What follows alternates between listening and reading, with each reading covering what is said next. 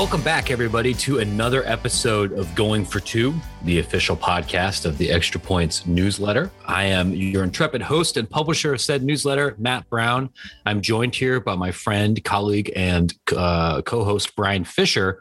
Normally, we record this show earlier in the week, Monday, sometimes Tuesday, depending on the guest availability. We actually did, I think, a pretty good show just a couple of days ago talking about what a decentralized N C double A might look like and what are some of the gigantic structural changes that might be happening to this organization. And we felt pretty good about it. And then before I, literally before I could even publish it on the newsletter and send it out to the world, we hear uh, reports of potentially an even more dramatic substantive governing change. Um, in case you are somehow, you're just getting off of a plane that's been flying for the past forty-eight hours, and you haven't checked your email or haven't checked Twitter.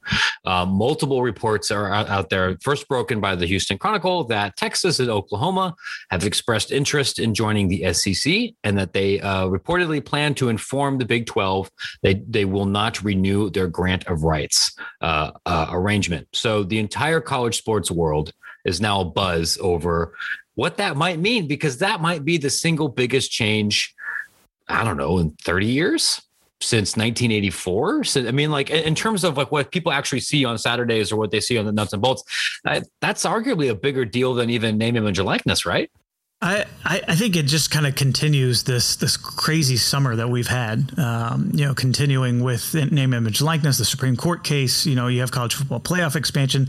This is really just kind of the, the cherry on top of all that, because it's a, a subject that I think a lot of fans get excited about, you know, all, all, all the dominoes and, and where things could eventually go. But at the end of the day, these are major decisions being made by two flagship universities and, and two very, very big brands in not only the history of college football, football, but certainly going forward. You know, when, when you look at uh, some of the biggest athletic departments in general in, in, in the sport. And so I think it's it, it's going to have a, a lot of, you know, spillover effects. And I think it's important to keep in mind that uh, this is not necessarily some message board rumors anymore. This is not like it kind of was back in the, the summer of, you know, two thousand nine and, and twenty ten. And when, when the real realignment phase uh, started happening with, with the Pac sixteen and all that, you know, th- this is kind of been, you know, kind of floating in the back burner really since, you know, I, I would say going back to May uh, and, and maybe even a little bit before that. So uh, the the fact that it's come out now, the fact that it came out, you know, right in the middle of, of Texas A and M's media session at the S E C Media Day was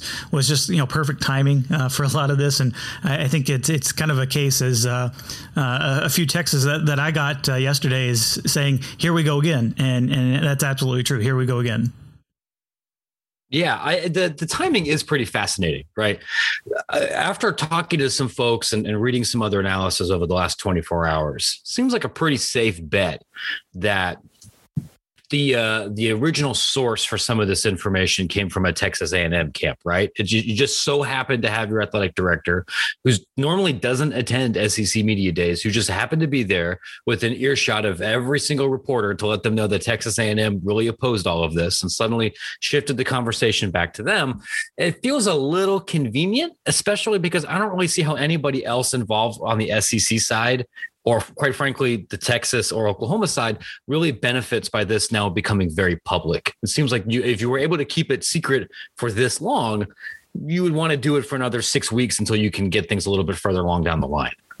I think that's absolutely accurate, um, and, and certainly, you know, Brent at the, the Houston Chronicle does a, a great job. He, he's a Texas A and M, you know, beat reporter, so uh, yeah, I think you can kind of draw some of your conclusions there. Um, but uh, you know, on something like this, this is uh, a big enough story that, and, and certainly well confirmed by a number of other outlet, outlets, that you can say that um, you know, this is uh, something that has, has been cooking in the in the background for a while, and uh, involves a lot more than than just Texas A and M. And I, you know, I think I think it's it was definitely interesting to me that uh, you know, A and M school president, um, you know, who, who has an interesting background. You know, she was the one that actually informed Ross Bjork uh, yeah. yesterday at, at S E C Media Days about this story. And so, uh, you know, I, I think it's it, it's notable, certainly, that uh, this did get out uh, kind of via A and M means, because let's, let's face it, you know, if, if you're Texas A and M, not only have you kind of staked your identity now on on, on being an S E C program, and but being the, the S E C program in, in the state of Texas, and after such a, a acrimonious divorce and, and, and trying to set out,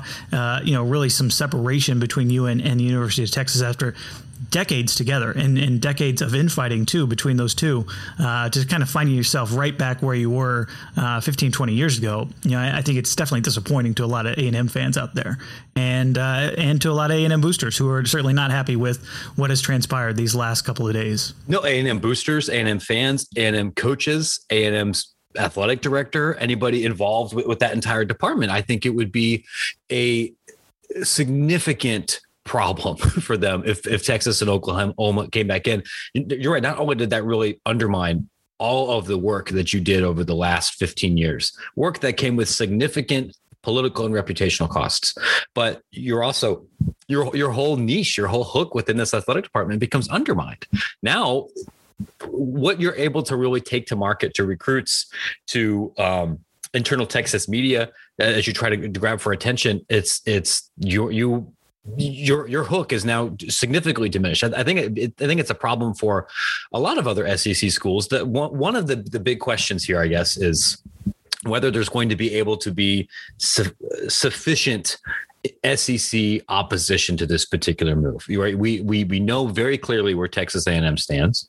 You've had uh, some conflicting reports over the last, you know, eight, ten hours about what where the, the vote count could potentially come. Some some have said no, Missouri's not really on board with this either. They also partly left to get away from Texas. Uh, some have said that there's not really a significant institutional um, pushback. I'm going to be interested to see, now that this is all very public, what kind of feedback from other stakeholders, schools in, say, Arkansas or Mississippi, uh, or for that matter, the other like major, major power brokers within this conference, like in Alabama or Florida, get? Because if you're A D and your university president think one thing, and when you get four hundred emails from other people saying, don't do this, and you realize that maybe the internal pecking order that you've been able to have over the last sixty years is now going to change in a very big way, maybe you change your mind, maybe you don't. But I, I mean, this, the I don't know if you can completely predict what the the third party reception to this is going to be. And we've we've been down this road before with Texas and Oklahoma. Well, I, I would go back to the fact that, and I, and I would just make a note that, you know, Greg Sankey is a very savvy operator in, in college athletics and has been for, for a long time. So I think if, if anybody can kind of navigate these these uh, uncharted waters for the league and, you know, potentially add two big brands, I, I would say he's right at the top of the list. And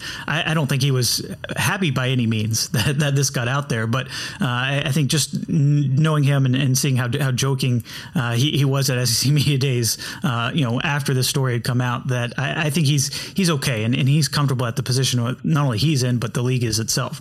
That that said, I, I think, you know, it, it's important to keep in mind that, you know, Texas A and M uh, is, is a bit on, on an island here. You know, they, they do have a new new school president, uh, you know, who has, has an engineering background, is very tied in with, you know, a number of, of key power players on, on that side of the fence uh, there in College Station. And, you know, I, I don't know if it, it's going to be enough, you know, really, for them to kind of block a, a potential move like this. You know, it, it is going to come down to some politicking, and that is a new face in, in a room full of, you know, experienced presidents and, and chancellors that uh, are going to have to vote on the matter. You obviously have, uh, you know, some some interest in terms of what, what is E S P N going to promise, you know, with with the potential addition of two flagship brands. Is that going to be enough money, even though you're splitting it now sixteen ways? Uh, is that pot going to grow big enough to where it is going to be interesting for a Mississippi State, uh, for an Arkansas, for a Missouri to say, you know what, if it's five to ten to twenty, twenty million dollars a year, Maybe maybe that is going to be enough for everybody to kind of calm and, and have cooler heads and, and, and relax a little bit and say, you know what, maybe this is good for the league. And I think that is still a bit of an unknown is, is what the T V partners think about this. But um, th- there's a lot of moving parts in this. And and there's a lot of, you know, things, you know, at, at the president chancellor level that are not even filtering down to the athletic director level that uh, are, are at play with this move as well. Yeah. W- when we talk about conference realignment news, and this is something I wrote about in the newsletter, and I'm going to try to beat into everyone's skull because we're, we're, we're in for another three and a half months of this minimum all over the country. A couple of things we need to know about sourcing. Coaches, especially assistant coaches, but also head coaches, generally know almost nothing about what's going to happen with conference realignment. They are uh, rarely significant uh, uh significantly included in these kinds of conversations. Um, when they are, it, it's with the understanding that whatever the you tell the coach, that it's going to come out some other way. So if you are an outlet or an entity whose major sourcing is with coaches or assistant coaches, usually a radio station, sometimes a recruiting website or a small blog, you are probably not going to have the most accurate juice. Like, you'll be able to have sources say such and such, but that person probably doesn't know. Athletic directors are part of these conversations, but that doesn't necessarily mean they always have all of the information.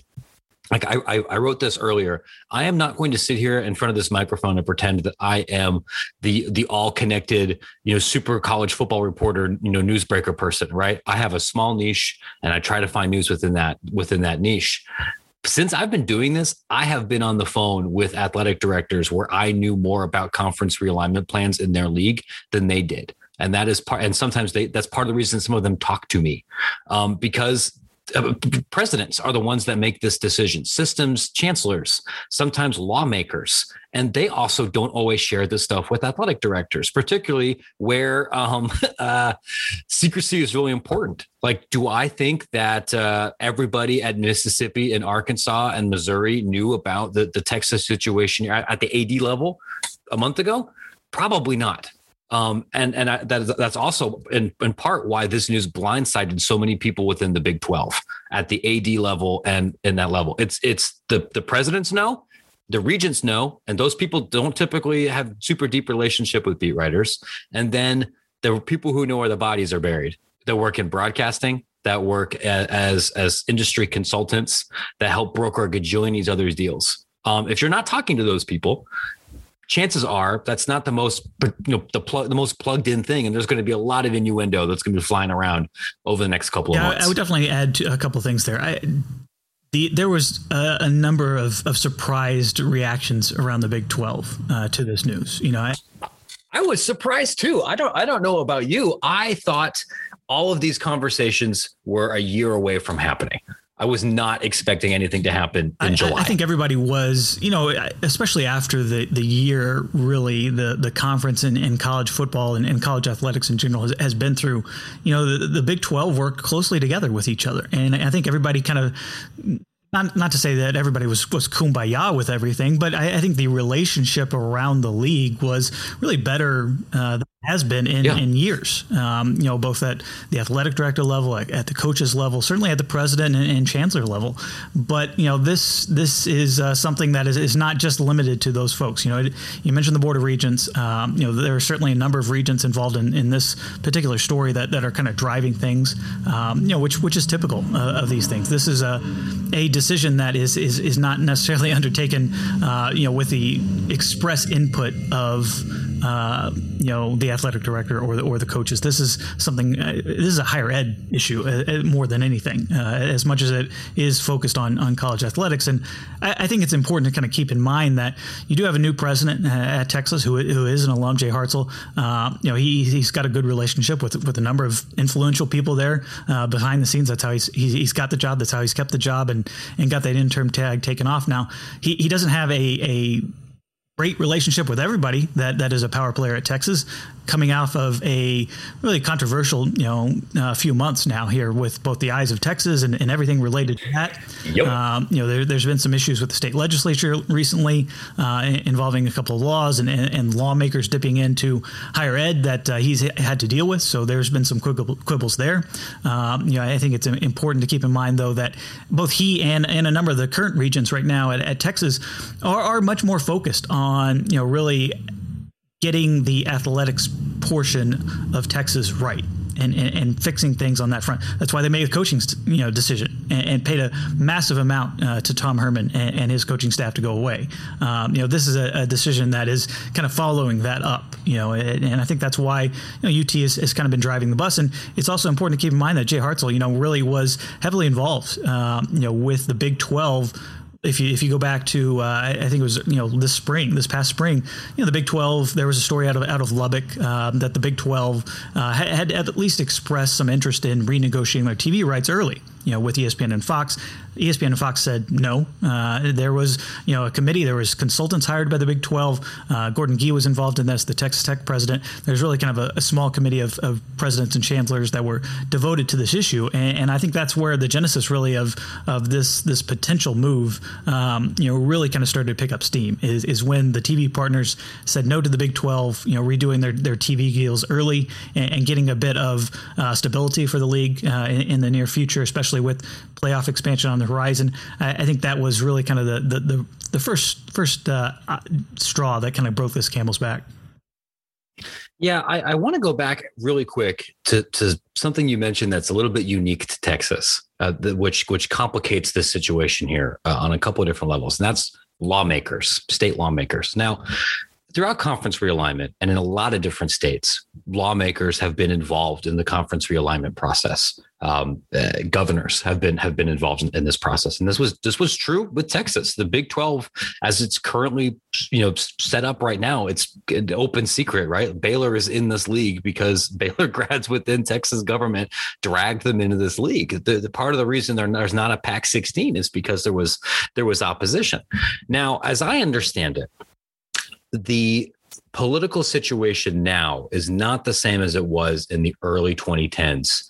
That might make some of this uh, lawmaker you know, infighting uh, more challenging. One of those is like, I, as we're recording this right now, Texas Democrats are not even in the state right now, right? There aren't they all in D C? Yeah, and, I, and I think that that's important to keep in mind. The the state is so number one, the Texas legislature only meets once every two years. So I think that that's important to kind of keep in the back of your mind. But the governor can call a, a special session, and, and that's what they're in the middle of now. A lot of this is is related to really a focus on the election laws and, and what's going on at stake. And um, you know, that, that's a big reason why the Texas Democrats have pulled out to essentially make sure there's not a quorum uh, there. And, and that that's that's huge. You know, I think that is uh, a, a, a thing that, you know, really we, we haven't seen, um, you know, in, in the middle of a, a realignment, you know, story, uh, the state legislature essentially is, is deadlocked. And, and that's something to kind of keep in the back of your mind. It's also important to note that, let's, let's face it, the governor of Texas right now, you know, Greg Abbott, is a he's a Texas guy. He's a big, you know, U T booster, and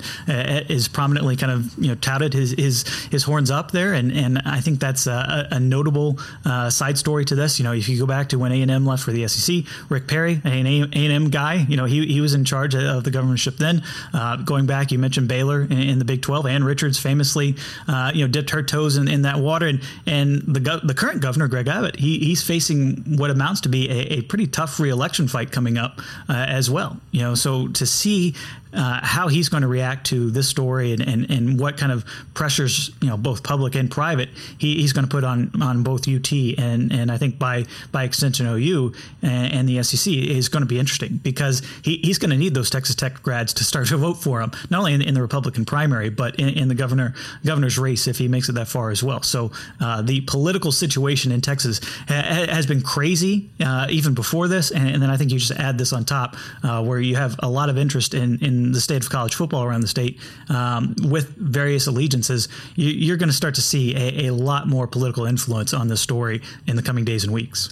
Yeah, we've already had, uh, I think, one st- a Texas House member who graduated from Baylor already issue a statement today saying that he's going to propose uh, a law that uh, Texas wouldn't be able to leave the Big twelve without the legislature a- approving it. And, and whether that actually happens or anything, I, I'm not going to sit here and pretend I'm an expert on on various Texas uh, political headwinds sitting here in my in my studio in Chicago.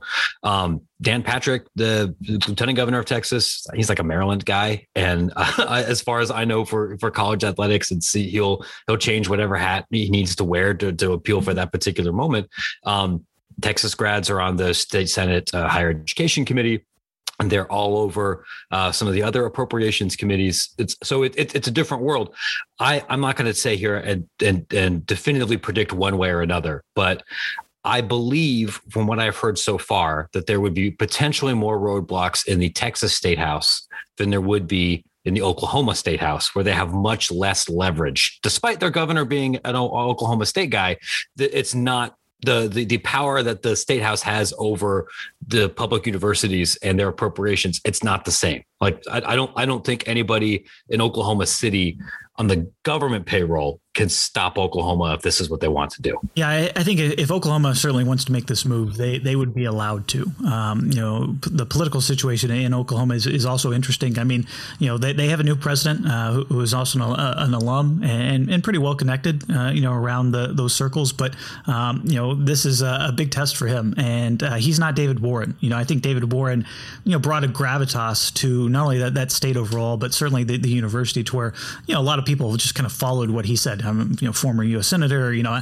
just just drew a lot of that political influence and, and had maybe an oversized impact uh, as a result of that. But, um, you know, this is not something that, that I think O S U, um, you know, wants to see. They, they sent out a, a very strongly worded statement uh, about things. I, I don't know exactly how much they're, they would be able to do from a, from a, a legal or, or uh, you know, constitutional standpoint uh, in, in the state of Oklahoma. But, you know, you mentioned the, the governor is an O S U guy. Um, you know, he, he's gotten into some some recent tiffs with the O U president currently. The yep. new O S U president uh, just took over a couple days, you know, a couple weeks ago. Um, you know, welcome welcome to the big big chair uh, after taking over for, for Burns Hatchis. And, and I mean, you look at, uh, you know, their, their situation. Uh, it, it's definitely a, a bit of a, a pickle up there in, in, in Oklahoma City as well, but not quite the, the same situation uh, that we see down in Austin.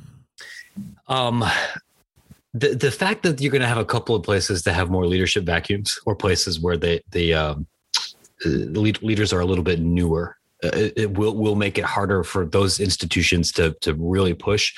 My my understanding right now, I would be surprised if any if like Oklahoma State House prevents this from happening. But what Oklahoma State could do, and I would imagine this is what the other Texas schools and perhaps schools in Kansas are going to do, is if this breaks up, by God, they are going to take Texas and Oklahoma for every red cent they possibly can. And there's two big reasons for that. One, there's a grant of rights deal through twenty twenty-five right now.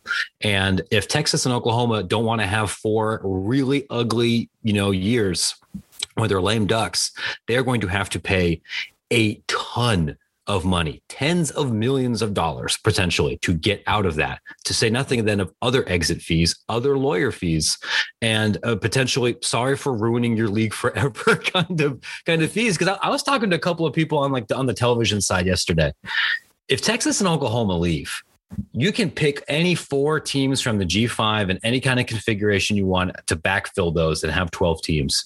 The tier one television value of that conference, the Big twelve conference, then is much closer to what the American is getting than to what the Pac twelve is going to get. It's not a power conference anymore. No disrespect to, to Texas Tech or or to, to even Kansas basketball. It could be a very, very good basketball league, but there is no anywhere in the same phylum um, uh, from the national marketability from a from a, a tier one television deal to, to come close to replacing what you had in Texas, Oklahoma. Like, I, I mean, I, if you if you bring in Boise, B Y U, Cincy, U C F, whatever, right, or you know any other configuration, some combination of those four schools might literally be your most marketable, your new flagship program. And look, I look, you know, I got I got a lot of B Y U listeners here. If that's the the most marketable team in your conference, your conference has big problems. That should be your fifth best team, not your not not not the team you put on the primetime games. Well, I think that's kind of driving some of the, this, uh, you know, ex- expansion and, and, and realignment push as well from a, a Texas and O U standpoint is, you know, a, a, as much as they do have, you know, historical ties with, with Texas Tech and, and Oklahoma State and, and, and Kansas State and all those other, you know, over the years, at, at the same time, you know, you look at, at what the, those draws are around the Big twelve, you know, there, there's a reason we, we've labeled this really as, as kind of a, a two-team league, and they've been able to have some oversized sway. Um, because nobody else has, has really stepped up. And, and let's face it, I think you, you can also point out the fact that, you know, if, if you're Texas, if, if you're Oklahoma in particular, which relies heavily on out-of-state students, you know, you, you're not really grabbing a, a huge number of folks by by going to play Kansas State and, and having some marketing ability, uh, bringing that front porch of the university to the state of Kansas. Um, you know, if, if you are going, if you are uh, on the flip side, if you're going into Mississippi, if you're going into new areas, Um, and you are exposing your brand to different parts of the country, especially in the South. If you're going into Florida in particular, um, this is a, another way for you to get those out-of-state students, which pay obviously out-of-state tuition. That, that's something, uh, you know, Oklahoma relies heavily on. I think for Texas, you know, they, they have been looking for ways to kind of not only diversify their, their student body, but for bre- to bring in more out-of-state students that are paying those higher fees. I, I think there is a bit of a, a, again, a higher ed component to this realignment push. And, and I think you look Look at um, you know some of these these schools. I, I think that the Texas boosters are are are kind of put up, fed up a little bit with you know having Kansas State and Iowa State being being some of their home games. They would rather see you know Florida. They would rather see Georgia. They would rather see Alabama coming into D K R. And keep in mind that there this is also a push. You know we, we've mentioned Olympic sports before. you know, Texas just uh, just won the uh, Director's Cup, you know, stole it from Stanford. And I, I think, you know, I think they, they would look at, you know, other peers in, in other uh, sports as well. You know, they're they're building a new basketball arena. You know, is, is Iowa State really going to move the, the basketball needle uh, at that new arena, or would Kentucky, or would Alabama, or would some of those other programs? Would, would a guaranteed date with Texas A and M in some of those places uh, move the needle a bit more? I think that's that's something you can also kind of consider in the back of your mind as well. If I was to create some kind of grand theory of conference realignment from studying this stuff for, for a long time, going back to like the nineteen twenties, I would I would say that as the power, the power dynamics within a league become more imbalanced, it becomes more likely that that league breaks up unless everybody is making money hand over fist. And you're right. Like, and this, this was, this was the same dynamic a decade ago. You have two schools that have way more advantages um, than everybody else.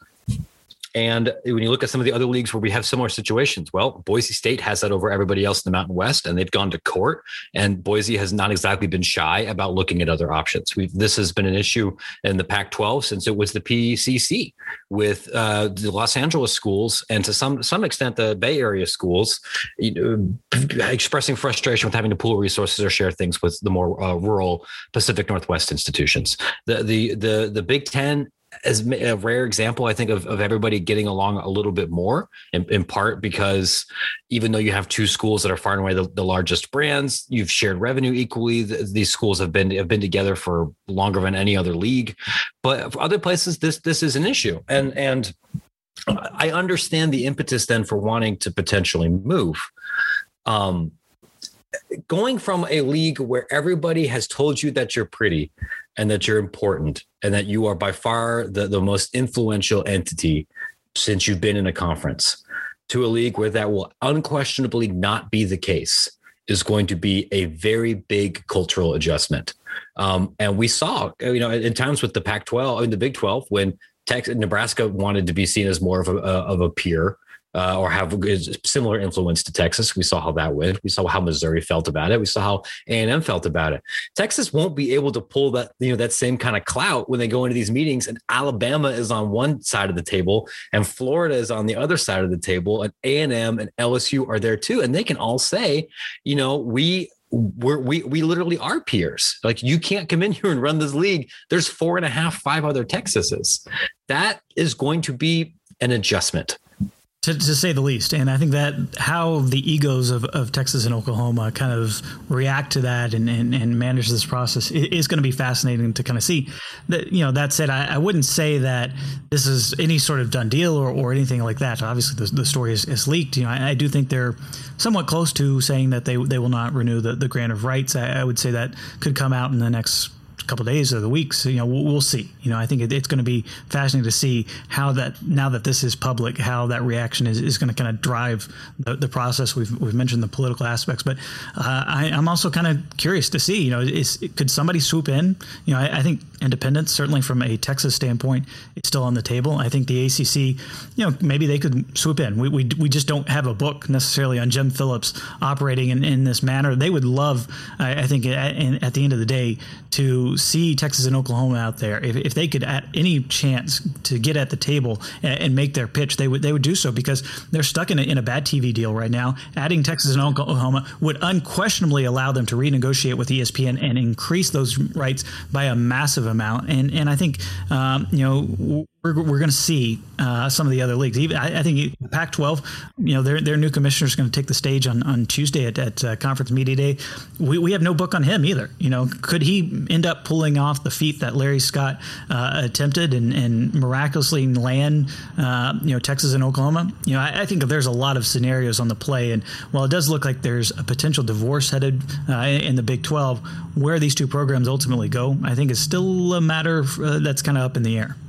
You know, it, it's funny, the the the kind of pre-written story that that I was anticipating writing was that Texas ends up going independent and signing a similar deal with it with an N B C that Notre Dame has, and get an annual game with Notre Dame, and um, and and find some other home for some of their Olympic sports. This this is this is not how I anticipated the direction this story would go. Um, you better believe I'm filing a gajillion F O I As and I'm trying to find out what, what everybody else is saying and talking about this. And I know that every other conference commissioner is all calling each other up too, trying to pump each other for information. Um, real quick, there's one other thing I want to talk to you about, talk to you about this. But before we do, speaking of pumping people for information and F O I As, um, I want to quickly remind you that this podcast is part of Extra Points, the newsletter. And if you are interested in conference realignment from the Big twelve and the S E C down to the Southland and the WAC, um, and, and everywhere in between, you're going to find a lot of those updates in this newsletter. I have an update coming up about the next stages of the de- uh, development for the E A Sports College Football video game. I have some interviews with, uh, uh, with, with thought leaders and influencers here throughout the college athletic landscape from football, basketball, other sports. You can subscribe for free Uh, and get two newsletters and this podcast at extra points m b dot com. But you can also become a paying subscriber, get the full experience, help support what Brian and I are doing. You can get that for eight bucks a month. But if you use promo code podcast, you get twenty percent off. Save a little bit of money, get the full experience, make sure you don't miss anything, uh, and you'll be much more informed about not just who's going to end up in what league, but how to evaluate these potential rumors, how it all fits together from the big leagues to the small leagues, to the revenue sports, to the Olympic sports, everywhere in between. You can follow along at extra points m b dot com. Brian, let me... Let me just ask you a question here. We can we can sit here. We, we we've talked a lot about the lawmaking and the behind the scenes and the, the the the all the palace intrigue with everything. Let me just ask you a straight question. Do you like this D- this potential move? O U Texas to the S E C. Does this make you more of a fan, or does this help you enjoy college athletics more? Would you view this development as a net positive? You know, I, I frankly don't really care. I just want to kind of, you know, see the games. And, and I do think the kind of behind the scenes machinations of, of everything that's been, been going on is, is fun to to read and, and to cover and to talk to folks about. But um, you know, at the end of the day, I think uh, w- once the games kick off, that that's kind of the focus. Now, that's being said, you know, look, I have I, I'm from Texas. I've I've a ton of my family members have gone to O U or, or U T, and uh, I obviously have those, those familiar ties. I, I, I've uh, too many been to too many U T O U games to, to count uh, over the years. Uh, you know, being from Dallas, and I, I, I think it's just going to be it, it would be different. Um, I, I would welcome the return of Texas playing Texas A and M and, and O U and included in that mix.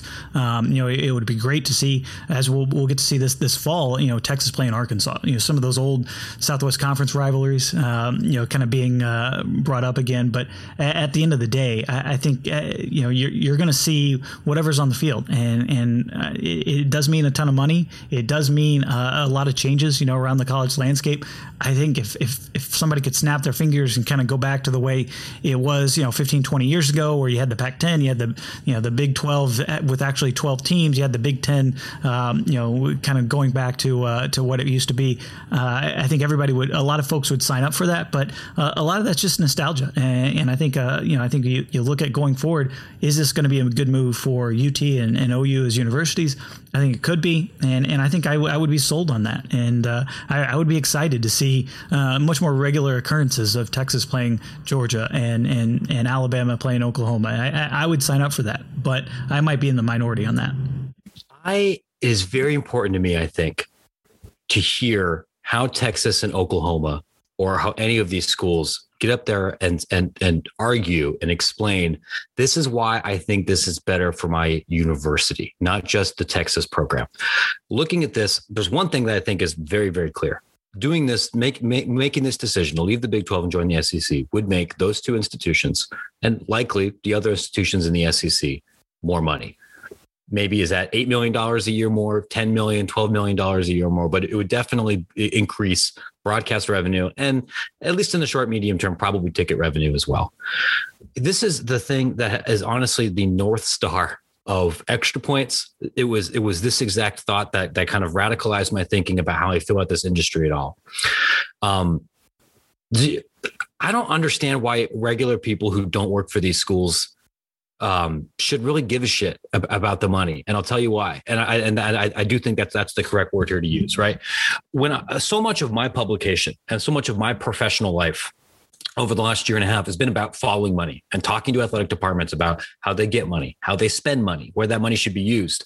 And when you can draw a straight line to say, like, we are chasing this revenue because we want to do X, Y, or Z, then, you know, I think money is a tool. But I think it is interesting. And in the, and in the, the, the interest here of schools and vendors and fans and players to know how the Big South or the Big West or the Big Sky is going to chase revenue, because they might be able to say, look, eight hundred thousand dollars more means that we can lower student fees, or that we can provide this, this baseline thing that we're not able to do. But I, this was the argument that I heard all the time from Jim Delaney and in Big Ten country where I grew up about the necessity for expansion and how, yes, this is going to make all of our schools a shit ton more money and it's going to be beneficial in a bunch of significant ways. And here's what we've seen. Did any Big Ten school, or for that matter, did literally any Power Five school over the last decade add a single sport and increase scholarship opportunities for athletes? The answer is no. Did any of these schools significantly use that windfall of revenue towards um, not facilities, but towards uh, literally like uh, either in, in changing scholarship amounts or changing benefits to give to those particular athletes? By and large, the answer to that question was no, until they got sued and forced to by litigation to add some of those things. Did the day-to-day fan experience from that expansion significantly improve things? This is going to depend on the fan, but if you're in the Big Ten, Um, yes, your school made a bunch more money, and I'm an Ohio State fan. That's where I went. I have to watch Ohio State play Rutgers every single year. I have to watch them play Maryland every single year. And that also means that I will see less games from Ohio State against Wisconsin, against Iowa, against Minnesota. And here, living in Chicago, it means that Ohio State will come to Northwestern, a game that I, I can, you know, walk to, uh, you know, once or twice a decade, where before that would have been more likely. So I actually significantly gave some things up. It means that maybe now basketball tournaments, which are now easier drives, are sometimes now going to be completely somewhere else. If you're in the big, I mean, if you're in the Big twelve, do you really, if you're a general fan, you look at this and go, West Virginia was a real positive. I feel really emotionally invested in, in those games. Probably not. You know, maybe if you're in the Pac twelve, you might feel differently. But for a lot of these other leagues, I don't think you can draw a big positive. What did happen is, a bunch of coaches got a lot more money. A bunch of facilities that don't really improve recruiting got built to the point now where friggin' Northwestern has a space station and is recruiting almost exactly the same kind of athlete as they were before because it's Northwestern. And a, a bunch of other people that aren't fans and aren't athletes got paid. And I look at this and I, I, I it, it, it honestly makes me angry. Like, like actual capital A angry to, to, to, to cheerlead or look at these decisions like, well, if it makes more money, then it must end up being okay. Texas already makes more money than everybody else. It's the biggest athletic department in the country. It's already filthy rich. If money was the problem, they would, or rather, if they knew how to buy a championship, they would have already done that already because they have the most money. Um, unless a school can come out there and say, this extra revenue in the S E C is going to improve, literally improve X, Y, or Z. If they're going to, if their Texas is going to come out and say, we're going to make an extra ten million dollars and it's all going towards regular student scholarships. It's all going to, to, to unfurlough the, the, the staffers that we got rid of before. It's going to, to, to help with international student recruitment or any of those things. That's one thing, but that's not what's happening. And then to see, I think some, some really significant negatives that will come from this, where it's not clear to see the benefits, I think it sucks. It, it, it might be great that we, that as a as a disinterested fan or a third party, we get to see Texas, Alabama a little bit more often. That's cool. But if you live in S E C country, if you're if you're like a, a Mississippi State fan, by expanding this league, depending on how they drop the schedules, that means what, Florida might come to Mississippi State once a decade. You know, less than that. Some of these schools are barely going to be in the same league as enough as it is. There, there's there's big drawbacks, and I don't think money alone is an effective argument for, for changing things even more. You know what I mean? Wow. You know, I, I think I, I, I wish if we didn't have any rights issues with it, I, I, would, I would put the, the Howard Beale uh, from, from Network in after, after that, uh, that I'm mad as hell. That's right. No. Yeah. Like I, I there's, there's, it's, it's, it's, it's you, you know, no, you don't, you don't get a dividend check if Texas beats revenue. If Texas brings in extra money, you and me and fans and the softball player at Texas don't get anything more. So like, I don't, I don't look at that and think that it's something worth celebrating in a vacuum. I, I would agree with a, a lot of you, just a lot of what you just said, but I think that the fact is, you know, this is, this is a business now. you know, I think, you know, higher ed has become much more of a, a big business, uh, certainly college athletics, uh, you know, really kind of going back to when, when the Pac ten expanded into the Pac twelve was, was really a, a demarking point. You know, Tom Hansen retired, and the good old boys network of, of college athletics, you know, really has, has gone away since then. You know, this is a big business. Yeah. This is, uh, you know, really supporting not just the, the athletes themselves, but um, you mentioned the, the multi-million dollar coaches' salaries, the, the palatial buildings. Um, you know, there's an industry now. You know, it, it is, um, you know, consultants. It is, you know, brand identity uh, folks being involved with things. It, it's, uh, you know, websites that are being run like commercial properties. I mean, this is this is very much, uh, you know, the the golden days of, of really it being about just really the, the teams playing on the field. Those days are over. Now, there are some benefits, certainly from, from the fan standpoint. You know, you, you get to watch a lot more of college football now than you ever have been. You know, I think it, it's yeah. it's kind of crazy to think back when not only were there three channels and, and you only got to see, you know, maybe one college football game uh, on a Saturday. Now you can see pretty much everything that has a camera pointed at it. Uh, yeah, you might have to pay for, for some of it, but pretty much every college football game nowadays, from N A I A level up to uh, major college football at the F B S level, it, you know, has some sort of television or streaming deal in, involved where you, you can watch it. And, and I think that that's ultimately good for the football ecosystem, because, you know, there are fans that want to see their their sons or their daughters uh, in, involved in college athletics, or, or they want to see there's just the games because they're an alum. And I think that has been a, a big positive. But, you know, you mentioned a lot of the drawbacks, and, and with, with every positive does come some negatives. And I think we're starting to see that in, in college athletics. We're we're starting to see, you know, really the, the all almighty bottom line being put ahead of, of a lot of other things. And I think that a lot of that's, you know, really come as a result of essentially a new generation taking over, not only with yeah. the, the uh, college conferences, you know, with, with new commissioners here and there, but uh, a lot of these new presidents, a lot of board, board of regents have, have really kind of turned over um, and, and gotten a lot younger. And, and I think that that it, it cannot be more. Uh, it, it's tough to not lose sight of that. Um, Because we we've gotten some, uh, you know, some massive changes, you know, to the, the entire industry, and, and I don't think we're we're going back by any any stretch of the imagination. Yeah, I I. I... I think it's just just speaking for me personally, right? I, I don't really consider myself to be a starry-eyed ideologue or or somebody that that's overly nostalgic about the past year. Like, I recognize part, part of the thesis of my whole newsletter, my whole company, is that th- that this is a business, and and I don't think all of these changes are bad.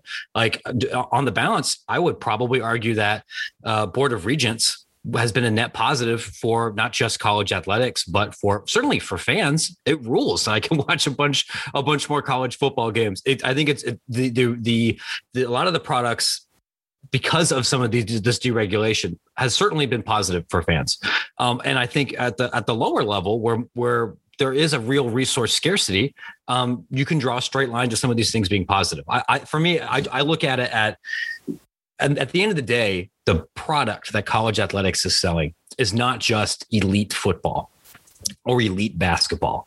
You are also selling an experience. You're also selling personal identity. You're selling decades and decades of history. And that history evolves. And some of the rivalries that are dead now stay dead, and it's okay. And sometimes you create new rivalries, and that's okay too.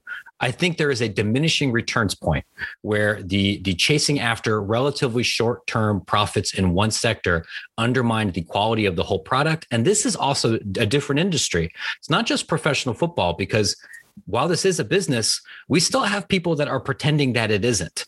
It's these are these are still uh, athletes that are not paid salaried. They're not given health care to the extent that a, an athlete with a, a collective bargaining agreement will. They're still state entities, right? And so taxpayers and like lawmakers have some leverage in talking about these, and they are allegedly supposed to still serve an interest beyond just profit seeking. My only frustration is to look at some of these moves, whether it's Texas and Oklahoma to the S E C, whether it's the Big Ten merging with the Pac twelve, whether it's Notre Dame going somewhere else, whether what, any kind of consolidation of administrative power, institutional power.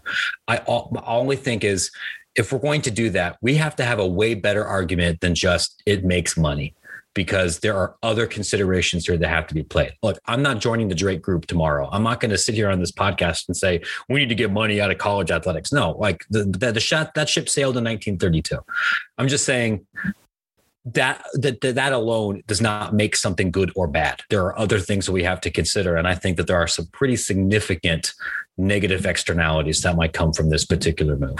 Well, I mean, a great example of that uh, is, is something uh, you've you've put on Extra Points is is the fact that, uh, you know, look at tailgating, you know, and, and how yeah. that was such an integral part of, of going to a college football game. And now you look around, I mean, Texas is a great example. They have concerts there. They they have, you know, branded, you know, tents that you can go to. I mean, it, it's definitely uh, a lot less of, you know, a couple of guys sitting around a, a grill in the back of a pickup truck. And, you know, it, that those kind of days are over, and it's much more corporate, um, you know, entity. You know, I, I was at a, at a school not too long ago, and you know they were they were talking about how essentially they're, they're taking a, a giant parking lot and, and they're turning it into uh, kind of a fan zone, um, and and obviously they're they're selling that, they're bringing a lot of revenue as a result of that. You know, it's no longer just parking spaces that they're selling; they're selling them for a lot more than than what uh, those spaces used to go to. And yeah, they're they're taking care of, of some of their big time boosters, but the the real average fan who maybe only goes to, you know, one or two games a year, or who has had, you know, season tickets for forever and just wants to show up and, and watch a game,